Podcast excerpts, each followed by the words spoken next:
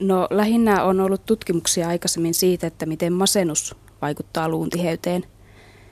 Ja nyt sitten tässä on lähdetty viemään vähän eteenpäin tätä ajatusta, että niin kuin, ei pelkästään se masennus, vaan jo lievemmät, että tyytymättömyys elämään, että onko sillä vaikutusta, että onko stressillä esimerkiksi vaikutusta. Ja sitten myös tämä positiivinen puoli tästä elämäntyytyväisyydestä.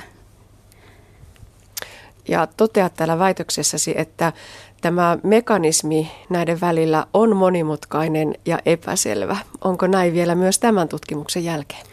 Joo, kyllä, että tässä oli lähinnä tämä epidemiologinen tutkimus, että ei tutkittu niin kuin solutasolla, solo, solutasolla näitä yhteyksiä ollenkaan, että semmoista tutkimusta tarvittaisiin vielä lisää. Eli ei tiedetä miksi, mutta tiedetään, että näin on.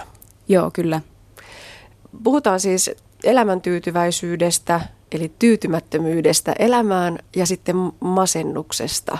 Niiden väli ei voi ihan laittaa vielä yhtäläisyysmerkkejä, eikö niin? Joo, ei, että masennuksen kriteerit on sitten vielä ihan erikseen, että siinä on enemmän niitä, mitä täytyy olla, että masennus täyttyy, että elämäntyytyväisyys voi olla jo lievempi ja monilla ihmisillä pystyy myös olla ihan pelkästään tätä elämäntyytyväisyyttä ilman, että on mitään masennuksen oireita sinällään.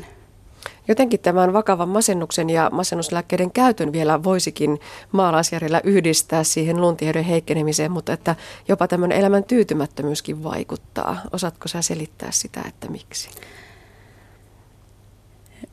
No lähinnä, no tässä taustalla on esimerkiksi, miten masennus vaikuttaa luun tiheyteen, niin on ajateltu, että stressi pitkittyneenä vaikuttaa luun tiheyteen ja tämä kortisolin lisääntyminen, niin voisi jotenkin ajatella, että se on myös osittain taustalla tässä, miten tämä elämän tyytymättömyys vaikuttaa. Ja vielä lisää tällaisia maallikkohavaintoja.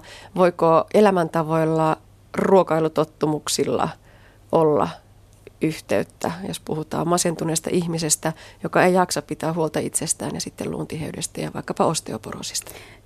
Kyllä varmasti nämä kaikki muut tekijät vaikuttaa tähän, että ruokavalio ja liikunta ja muut tämmöiset on osatekijöinä. Mutta se oli mielenkiintoista just tässä tutkimuksessa, että kuitenkin tämä nousi tämä elämän tyytyväisyys ihan vielä erikseen esille, vaikka otettiin huomioon nämä kaikki muutkin tekijät. Mm, niin tosiaan tässä näitä sekoittavia tekijöitä on pyritty eliminoimaan, mutta edelleen nämä nousevat vahvoina yksittäisinä tekijöinä. Joo, kyllä. Puhutaan siis nyt kahdesta vakavasta terveysongelmasta, eli sekä osteoporosista että masennuksesta. Ja ne molemmat ovat alati kasvavia kansanterveydellisiä ongelmia. Ja sitten kun ne laittaa vielä yhteen, niin onko näin Päivi Rauma, että ollaan ihan megalomaanisten kysymysten edessä? No joo, kyllä tässä on tosi tärkeää ottaa huomioon, huomioon nämä molemmat kasvavat sairaudet ja sitten varsinkin ikääntyneillä ihmisillä että masennusta saattaa esiintyä enemmän myös heillä. Ja sitten kun tämä masennus on yhdistetty myös niin kuin kaatumisiin ja luumurtumiin, että nämä yhdessä sitten on vielä suurempi riskitekijä varsinkin ikääntyneillä. Mutta on myöskin toisinpäin, eli elämäntyytyväisyyden parantaminen vähentää sitten sitä luukatoa, eli joku myös suojaava, korjaavakin mekanismi on olemassa. Joo, kyllä, että tässä oli myös tämä kymmenen vuoden seuranta-aika. Ja siinä tosiaan huomattiin, että tavallaan oli se mikä tahansa se lähtötaso siinä elämäntyytyväisyydessä, mutta kun elämäntyytyväisyys parani sen kymmenen vuoden aikana, niin sillä oli tämmöinen niin kuin ehkäisevä vaikutus. No entä miehet ja naiset? Osteoporosi koskettaa etenkin ikääntyviä naisia. Mitä sukupuolten välisiä eroja tässä tutkimuksessa saatiin? No oikeastaan me saatiin samanlaisia tutkimuksia sekä miehillä että naisilla. Tosin naisissa meillä oli ainoastaan nämä vaihdevuosi-iät ylittäneet naiset mukana. Ja miehillä meillä oli aineisto Australiasta ja siinä oli sitten eri-ikäisiä miehiä mukana. Että heillä ei tutkittu tätä elämäntyytyväisyyttä, mutta masennuksen yhteyttä tutkittiin. Entä sitten vielä se lääkitys tarkemmin? millaisia vaikutuksia masennuslääkkeiden käytöllä oli luukataan? Se huomattiin, että masennuslääkkeet heikentävät luuta tai ovat yhteydessä tähän alempaan luuntiheyteen. Ja sitten tässä, tällä naisten aineistolla pystyttiin tarkemmin vielä määrittelemään nämä tietyt alaryhmät masennuslääkkeistä, että esimerkiksi trisykliset lääkkeet, se oli ryhmä, joka vaikutti selkeästi, että käyttäjillä se luuntiheys heikkeni enemmän kuin ei-käyttäjillä. Ja sitten SSRI-lääkkeiden kohdalla tämä yhteys tuli ilmi, että mitä enemmän lääkettä käytti, niin sitä enemmän sitten se luuntiheys heikkeni. No pitäisikö nyt sitten osteoporosin riski ottaa entistä paremmin huomioon, kun määrätään masennuslääkkeitä? No kyllä se varmasti tulee olla hyvä, hyvä pitää mielessä sinne taustalla, varsinkin sitten, jos on osteoporosin riskitekijöitä enemmän, että ehkä enemmän sitten siihen seulontaan ja hakeutuu sitten, että onko mahdollisesti riskiä tähän osteoporoosiin tai onko luut jo heikenneet, niin sen puolesta. Ja sitten tietysti, no lääkehoito on tärkeää, mutta sitten voidaan myös arvioida, että ei tule sitten liian pitkään turhaan niin kuin käytettyä niitä lääkkeitä.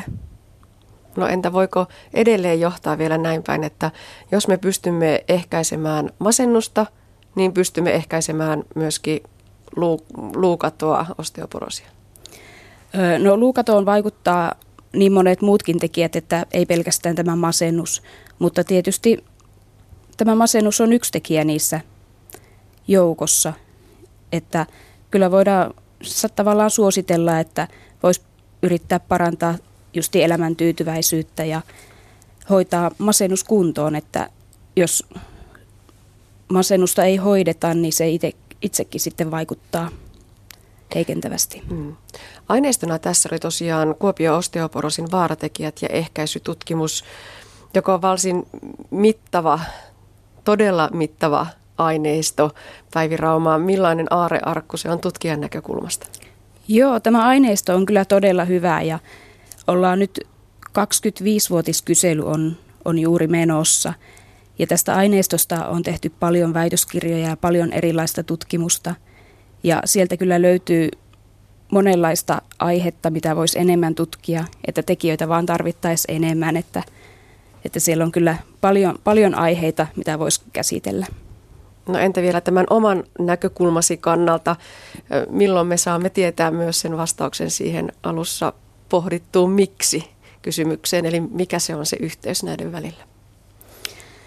Niin, että tätä tämmöistäkin tutkimusta tarvittaisiin enemmän, että enemmän justiin sitä solu, solututkimusta ja ihan, että miten nämä vaikuttaa nämä asiat toisiinsa. Elimistö on kuitenkin niin monimutkainen osa, että tarvitsisi sillä lailla vähitellen lähestyä tätä eri, eri alueittain